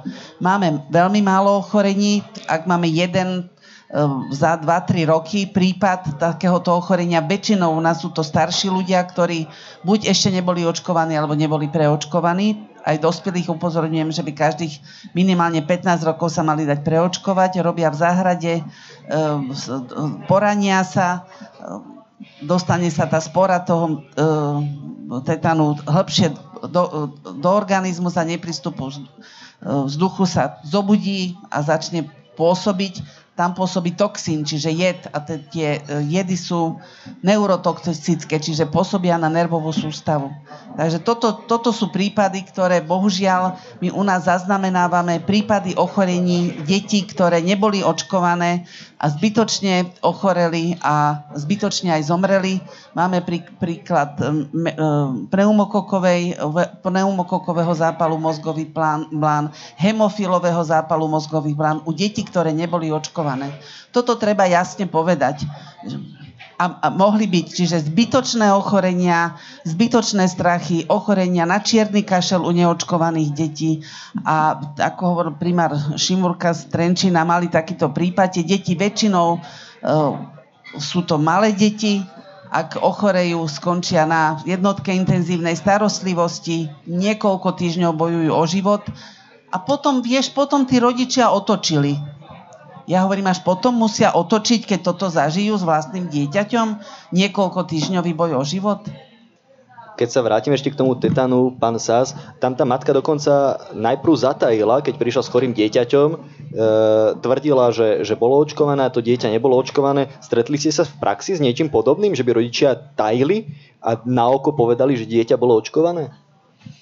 Áno, stretol samozrejme, ale na ilustráciu toho prípadu z Čiech to dieťa nebolo očkované, dostalo ten tetanus pri prvých príznakoch vlastne chceli tí lekári ešte doočkovať to dieťa, matka aj to očkovanie odmietla a potom to dieťa vlastne zomrelo, takže to je ilustrácia, ako to celé prebiehalo.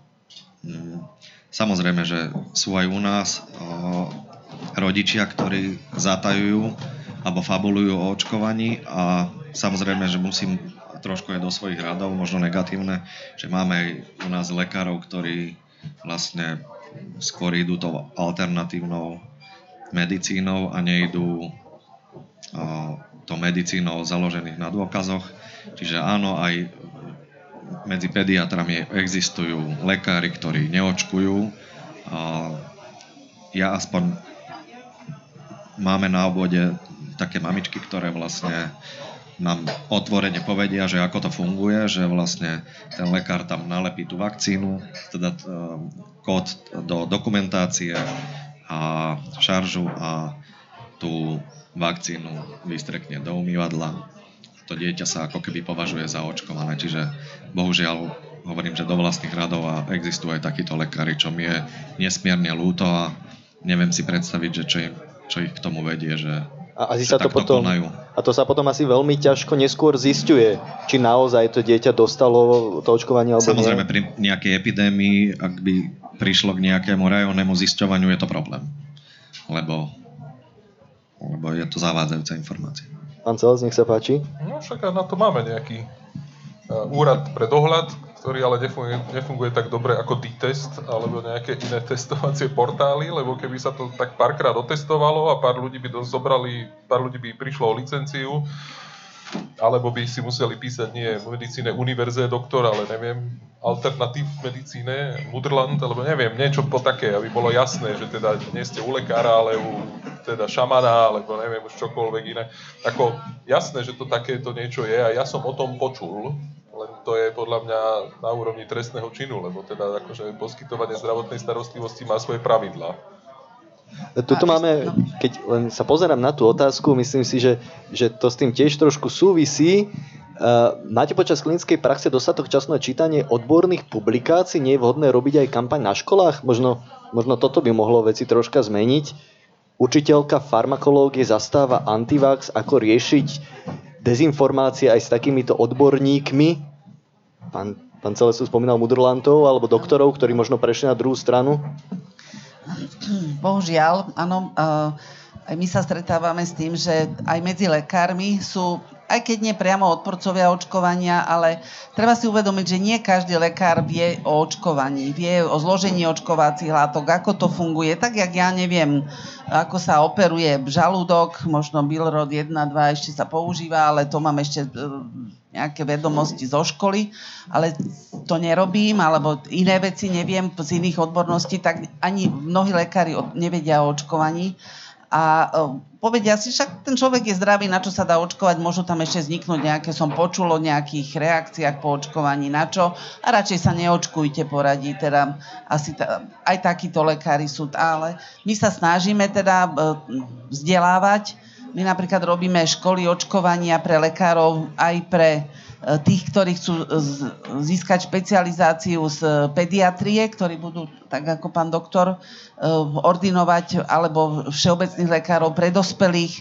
Robíme vakcinologické kongresy, čiže snažíme sa ich vzdelávať e, našich študentov medicíny vedieme k tomu a neviem, či tu možno aj nejakí sú, že e, teda, aby nemali takéto názory. Strašne je dôležité teda na školách a máme aj pripravené, že si myslíme, že by sa to malo učiť aj na stredných školách, lebo zistujeme, že dosť veľa aj antivaxie učiteľiek prírodopisu na základných školách a možno aj na stredných školách len to musí tu byť, viete, my máme tiež svoje limity. A to by som chcela povedať aj toľko, že uh, tých lekárov, epidemiologov, ktorí robia v tejto oblasti je veľmi málo. A je, je nás naozaj veľmi málo, pretože sme oveľa horšie platení, ako sú lekári napríklad, či už v ambulantnej sfere alebo v nemocniciach a uh, vieme o tom, že aj by to chceli robiť tí lekári mladí, ale bohužiaľ uh, tá finančná stránka je pre nich dosť dôležitá. A zatiaľ to nikomu v tomto štáte nevadí. Uh, väčšina ľudí, ktoré sa zaoberajú očkovaním, my robíme, čo, čo nám sily stačia, robíme to častokrát zadarmo alebo s, minimálnymi ohodnoteniami nejakými finančnými, a, ale cítime, že je to treba ale keď my od, odídeme do dôchodku, vôbec neviem, kto to bude robiť. A ja už som dôchodkyňa napríklad, aj veľa mojich kolegyň. Takže aj toto, toto je jedna taká otázka, ktorú si spoločnosť by si mala uvedomiť, že naozaj, keď chceme zodpovedný prístup k tej prevencii, potrebujeme na to aj odborníkov, ktorí sa tomu venujú a uh, ľudí, ktorí uh, dokážu pripravovať podklady, dokážu zostaviť ten očkovací kalendár a potrebujete k tomu aj vedomosti, aj uh, dlhoročné skúsenosti. Pán Saz, vy ste chceli reagovať? Ja by som len chcel zareagovať, že nedávno bol taký výskum, keď ste naražili na tie školy, že medzi učiteľmi zisťovali, že, že čo čítajú a odkiaľ o, zbierajú informácie, tak 58% učiteľov v stredných školách čítajú hlavné správy a konšpiračné weby. Čiže to je... To je Hovorí proste, za všetko tam odporúčali rôzne servery, videl, videl som ten, ten výskum. Uh, možno ešte uh, máme tu otázku na slajde, ktorá troška s tým súvisí. Uh, asi divák priamo zo sály. Počúvajúc vás, mám chuť sa aj zajtra preočkovať na všetko. Ale ktoré očkovania naozaj nutne robiť? Iba tých 10, alebo aj niektoré iné, alebo máme možno niektoré, ktoré už netreba z tých desiatich? Ja si myslím, že treba. Samozrejme, že u dospelých treba, netreba zabúdať na, na ten spomínaný tetanus, to je každých 10 až 15 rokov. Čiže to určite áno, lebo potom väčšinou pri nejakých poraneniach, vlastne keď prídete na centrálny príjem a ja neviem, vám budú šiť ruku alebo, alebo na niečo stúpite, tak vás vlastne tam automaticky zaočkujú, čiže toto, toto by som nezanedbával. A samozrejme, že je veľa nepovinných očkovacích látok, ktoré by som vrelo odporúčal. Povedzte, povedzte možno aspoň nejaké dve, tri. Napríklad chrípku, HPV a teraz napríklad proti meningokokovej infekcii žltačku cestovateľov. Tak, čiže je toho Áno, veľa mladých cestuje, tam určite by sme odporúčali e, žltačku typu A, proti Bčke by ste mali byť už očkovaní. Ja by som určite odporúčala to HPV. Ja vždy hovorím svoj príklad z rodiny. Ja mám jednu dceru, dve nevesty a jednu krsnú dceru. Pred asi tromi rokmi na Vianoce každá dostala očkovanie proti HPV. Pozerali na mňa, že čo, čo, čo to má byť. Ja hovorím, no to je niečo, čo si sama nekúpiš a tak ti to darujem, nie je to lacná záležitosť a darujem ti zdravie.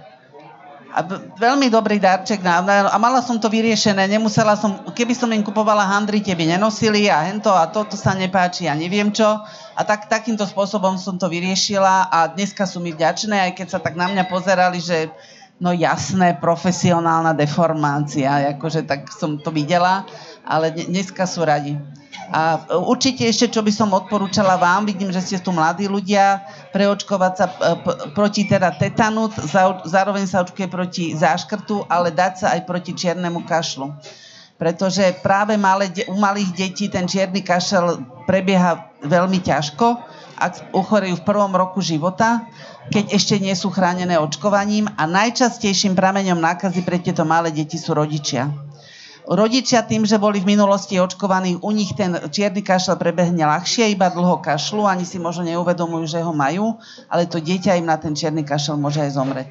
E, možno keď sa ešte, nech sa páči. Ja by som ešte príklad z praxe, že ohľadom toho čierneho kašla, keď sme to už e, rozobrali túto tému, že o, mne sa stalo, že som vyšetroval dieťa s čiernym kašlom a v čakárni bola mamička, ktorá nedala zaočkovať svoje dieťa a to dieťa vlastne v čakárni dostalo ten čierny kašel, lenže rozdiel medzi týmito dvomi deťmi bol taký, že to prvé, ktoré bolo očkované, 6 týždňov kaš- kašlalo a to druhé neočkované bolo 6 týždňov na ventilátore na iské jednotke intenzívnej starostlivosti s, s deštruovaným parenchymom plúc, ktoré vlastne to dieťa bude trpeť celý život na, na následky.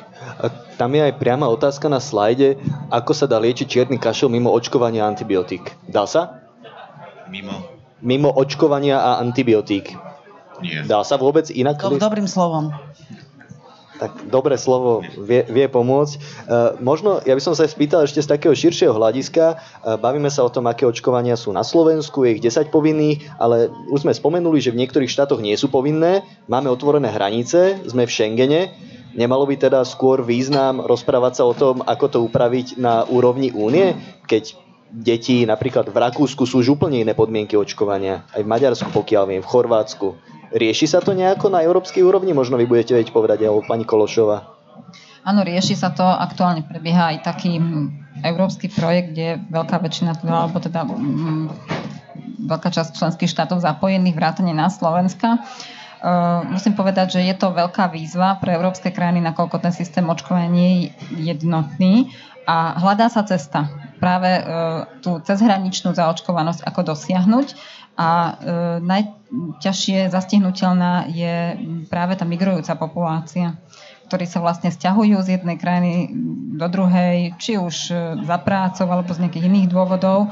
A väčšinou toto sú tí, ktorí nám z tých e, registrov očkovaných potom unikajú a naozaj hľadá sa cesta. Aktuálne je na to vypracovaný taký európsky projekt a pracuje sa na tom.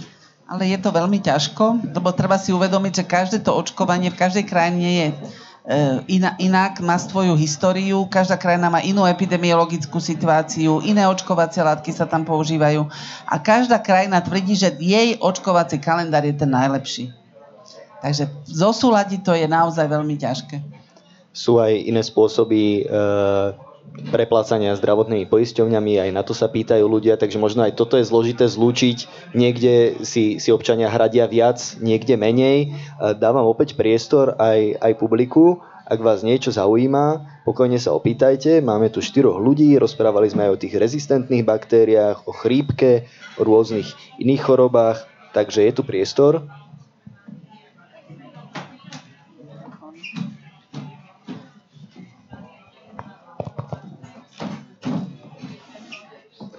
Ďakujem. Ja nebudem dávať otázku, ja by som len rád doplnil, že skutočne považujem za dôležité očkovať proti HPV a nielen dievčatá, ale aj chlapcov, lebo aj tí chlapci, keď budú zaočkovaní, budú chrániť tie dievčatá, s ktorými budú spolužiť. A taktiež musím vyzdvihnúť očkovanie proti meningokokom, ktoré je taktiež dobrovoľné. Ja ako pediater som videl dieťa, umrieť v priebehu 12 hodín a preto musím povedať ako otec, že možnosť zaočkovať svoje dieťa proti spektru meningokokov, plnému spektru, ktoré vieme zaočkovať dneska u nás, považujem za výbornú a všetkým to odporúčam. Ďakujem veľmi pekne. Máme takú otázku aj v slajde presne. Ano. Mohli by sme možno na to odpovedať, dá sa aj po prvom pohlavnom styku? Ako to je? To, toto sú tiež tie názory, toto sú mýty, ktoré e, vznikajú neviem kde a za akých okolností, ale treba povedať, že očkovanie proti HPV dnes nemá dolnú hranicu. Odporúča sa aj v 50 pretože aj v 70 tá žena môže zomrieť na e, rakovinu krčka maternice. E, ten princíp je taký, že každý z nás sa v priebehu života infikuje e, týmto vírusom, ale prirodzene ho vylúči. Väčšina z nás. Ináč by sme všetci zomreli na rakovinu. Až raz príde čas, že ho ten organizmus nevylúči u niektorých ľudí a tam sa potom postupne vyvíja až 10 rokov vlastne tá rakovina. A e, to očkovanie, e, tá infekcia, ktorá vzniká v tom krčku, je lokálna, čiže tým, že vy sa infikujete, si nevytvárate protilátky. Ale tým očkovaním dodávame, teda to telo si vytvárate protilátky a vie si potom s tou infekciou poradiť. A dneska sú už naozaj zase evidence-based štúdie, najmä z Austrálie, kde začali očkovať hneď ako bola dostupná tá očkovacia látka aj chlapcov a dneska už potvrdzujú, že už pri 50-percentnej zaočkovanosti sa znižuje cirkulácia tých vírusov v populácii, menej ľudí sa nakazí, čiže už funguje kolektívna ochrana a má to význam a u nich po desiatich rokoch už došlo k poklesu tých predrakovinných štádií. Dneska si musíme uvedomiť, že sa to rieši u nás tak, že keď sa nájde nejaké poškodenie na čipku maternice, tak e, sa ten čipok e, chirurgicky odstráni. A čo, čo to má aký následok? Má následok, že tá mladá žena s tak, takýmto poškodením má potom problém donosiť dieťa. A s tým sú zase ďalšie komplikácie. Predčasné narodené deti a s nimi ďalšie a ďalšie komplikácie, ktoré s tým vznikajú. Takže toto všetko má napríklad na, na svedomí aj to, že my, naša populácia veľmi intenzívne ignoruje túto vymoženosť, ktorá tu je od tohoto roku. Už vlastne poisťovňa toto očkovanie hladí. 10, tam je otázka, že či nemôžu hľadiť poisťovne všetky. Áno, áno. 10 rokov nám trvalo, 10 rokov nám trvalo, kým sme presadili, aby poisťovne hradili očkovanie proti HPV a intenzívne sme na tom pracovali.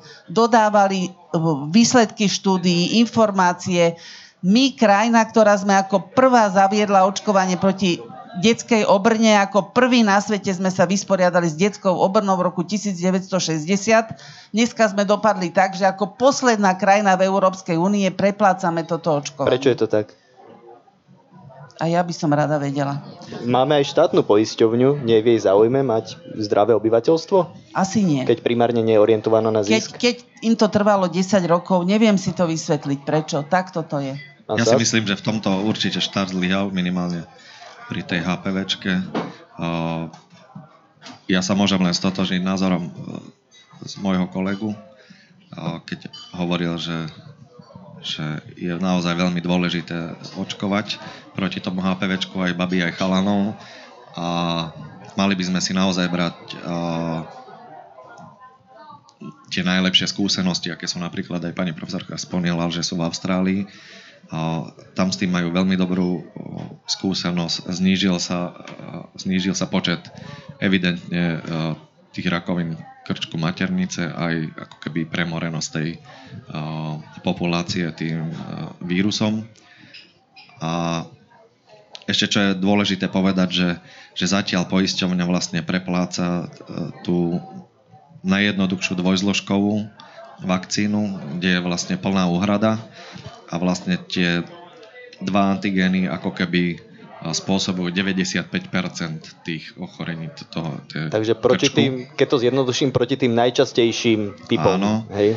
ale je tam ešte ďalšia vakcína, ktorá je 9-valentná a tam sa dopláca len na jednu vakcínu 140 eur, čiže uh, tam si to nemôžu, nemôžu tí rodičia dovoliť, aj keď od 1.7. teraz vlastne z tých 140 eur prepláca ako keby tú základnú časť, ale stále je to dosť vysoká zlož, finančná zložka pre Jasné. niektorých rodičov. Nie každý si to môže pre dovoliť. rodiny, áno. E, Máme tam ešte opäť otázku na, na tie superbaktérie. E, Pán Celec, aj na Slovensku reálne momentálne s tým máme problém? Vedeli by sme nejaké pomenovať? Neviem, máme problém so uh, zlatým stafilokokom?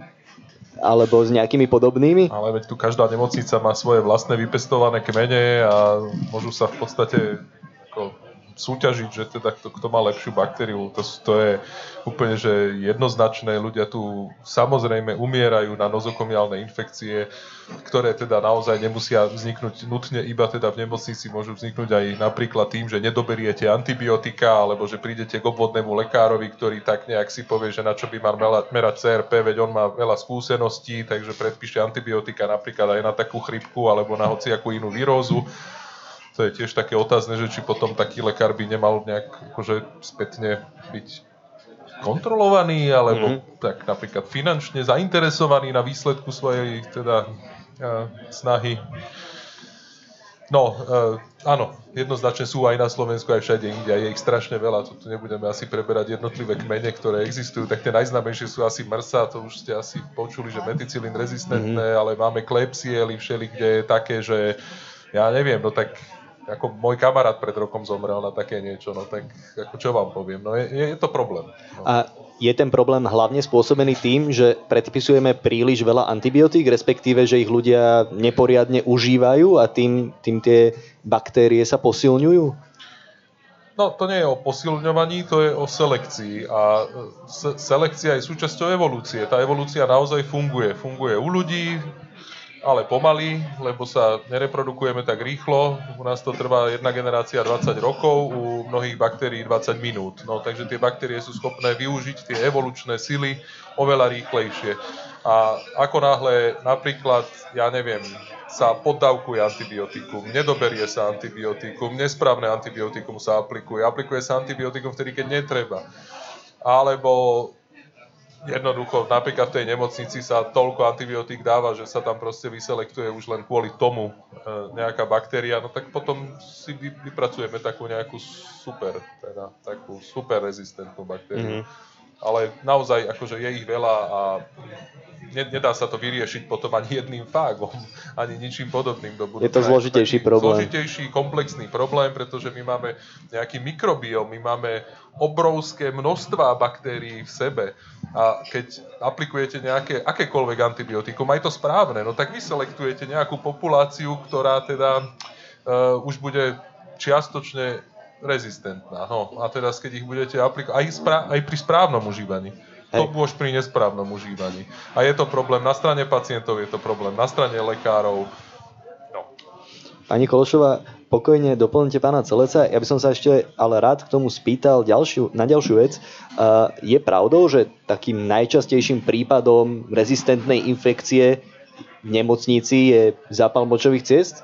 Že toto je taký typický prípad? Je to taký... Zdanlivo na prvý pohľad banálna vec, ale že mnoho ľudí pripraví o život? Dá sa povedať, že je to veľmi častá uh, infekcia súvisiaca s poskytovaním zdravotnej starostlivosti, ale máme aj iné, aj, aj vážnejšie, nechcem povedať, a toto nechcem akože podceniť, hej, zápal močových ciest, ale sú tam ťažké pneumónie, zápalov, ako zápaly plúc, ktoré už priamo pacienta ohrozujú na živote zápaly krvného riečiska. Takže naozaj sa potýkame, skutočne tie rezistentné baktérie máme a teda prevažne v nemocniciach, ale nie len v nemocniciach. Ale keď už ste tak pekne vôbec e, spojili uh, názov tohto vlastne podujatia, že superbaktéria očkovanie, tak mi nedovolí uh, nepovedať, že naozaj my moc možností nemáme v súčasnej dobe, ako veľa vecí sa vyvíja, ale nie je dotiahnutých tých dokonca a samozrejme nemáme ani vakcínu voči týmto e, superbaktériám, ale treba povedať, že aj tá bežná vakcinácia, hej, len to, že keď by zvýšila zaočkovanosť proti chrípke, proti pneumokokom, e, vedie to k tomu, že vlastne vieme znížiť to, to nadužívanie antibiotík, ktoré práve pôsobí tým selekčným, selekčným tlakom na, na vývoj tej antibiotickej rezistencie. Čiže táto vakcinácia, okrem toho, že nás chráni proti tej konkrétnej chorobe, má aj takúto nejakú pridanú hodnotu, hej, že vy napríklad očkujete proti, proti chrípke, čo je vírusové ochorenie, ale tým pádom predchádzame aj ďalším uh, tým komplikáciám, ktoré sú už veľakrát bakteriálne a vedú k tomu, že tí lekári sú nútení písať tie antibiotika a tak ako už tu správne odznelo, že aj keď sú správne podávané, môže k tej rezistencii dôjsť, to bôž, keď sú nesprávne podávané. Čiže, čiže že ten počet prípadov nesprávne podávaných veľmi, sa môže veľmi aj tak správne spojená táto, tieto dve oblasti dokopy, že tieto dve veci tiež vlastne takto súvisia. No ja by som k tomu povedala aj, aj to, že musíme si uvedomiť, že e, žiadne nové antibiotika, mám pravdu, že teraz sa v poslednom čase nevyvinuli, ani nie je perspektíva vyvinúť nové antibiotika a sa hovorí dnes, že tak ako bolo 20. storočie storočím antibiotík, tak bude 21. storočie storočím vakcín. Že bude sa hľadať riešenie, ako chorobám predchádzať, pretože už ich veľmi nebudeme vedieť, ako riešiť, dokiaľ teda tie fág, fágové alebo podobné iné terapie nejak sa nepohnú ďalej dopredu. A toto si treba uvedomiť, že naozaj vždy je aj lacnejšie a jednoduchšie tým chorobám predchádzať a ak vieme im predchádzať očkovaním, mali by sme to využívať. Dávam ešte poslednú možnosť publiku, ak by niekto chcel zareagovať, lebo budeme, budeme pomaly končiť. Tu je, tu je jedna ruka, poprosím mikrofón.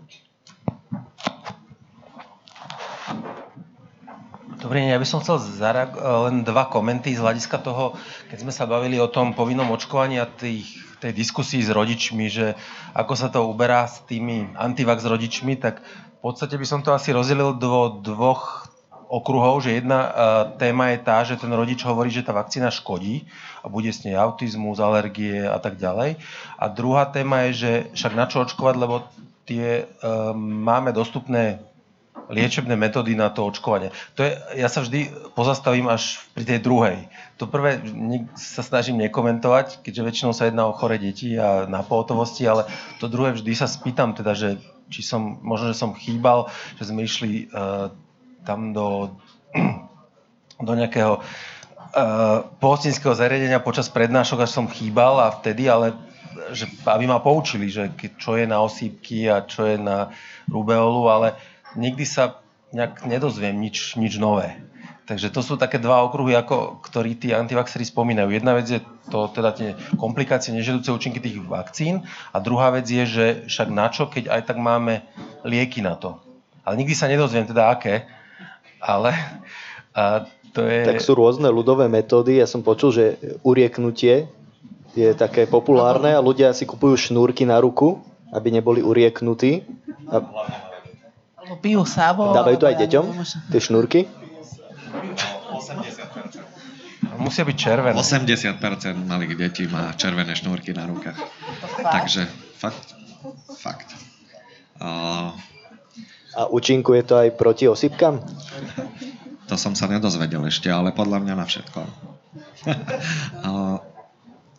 samozrejme, že tuto kolega, čo hovoril, že, že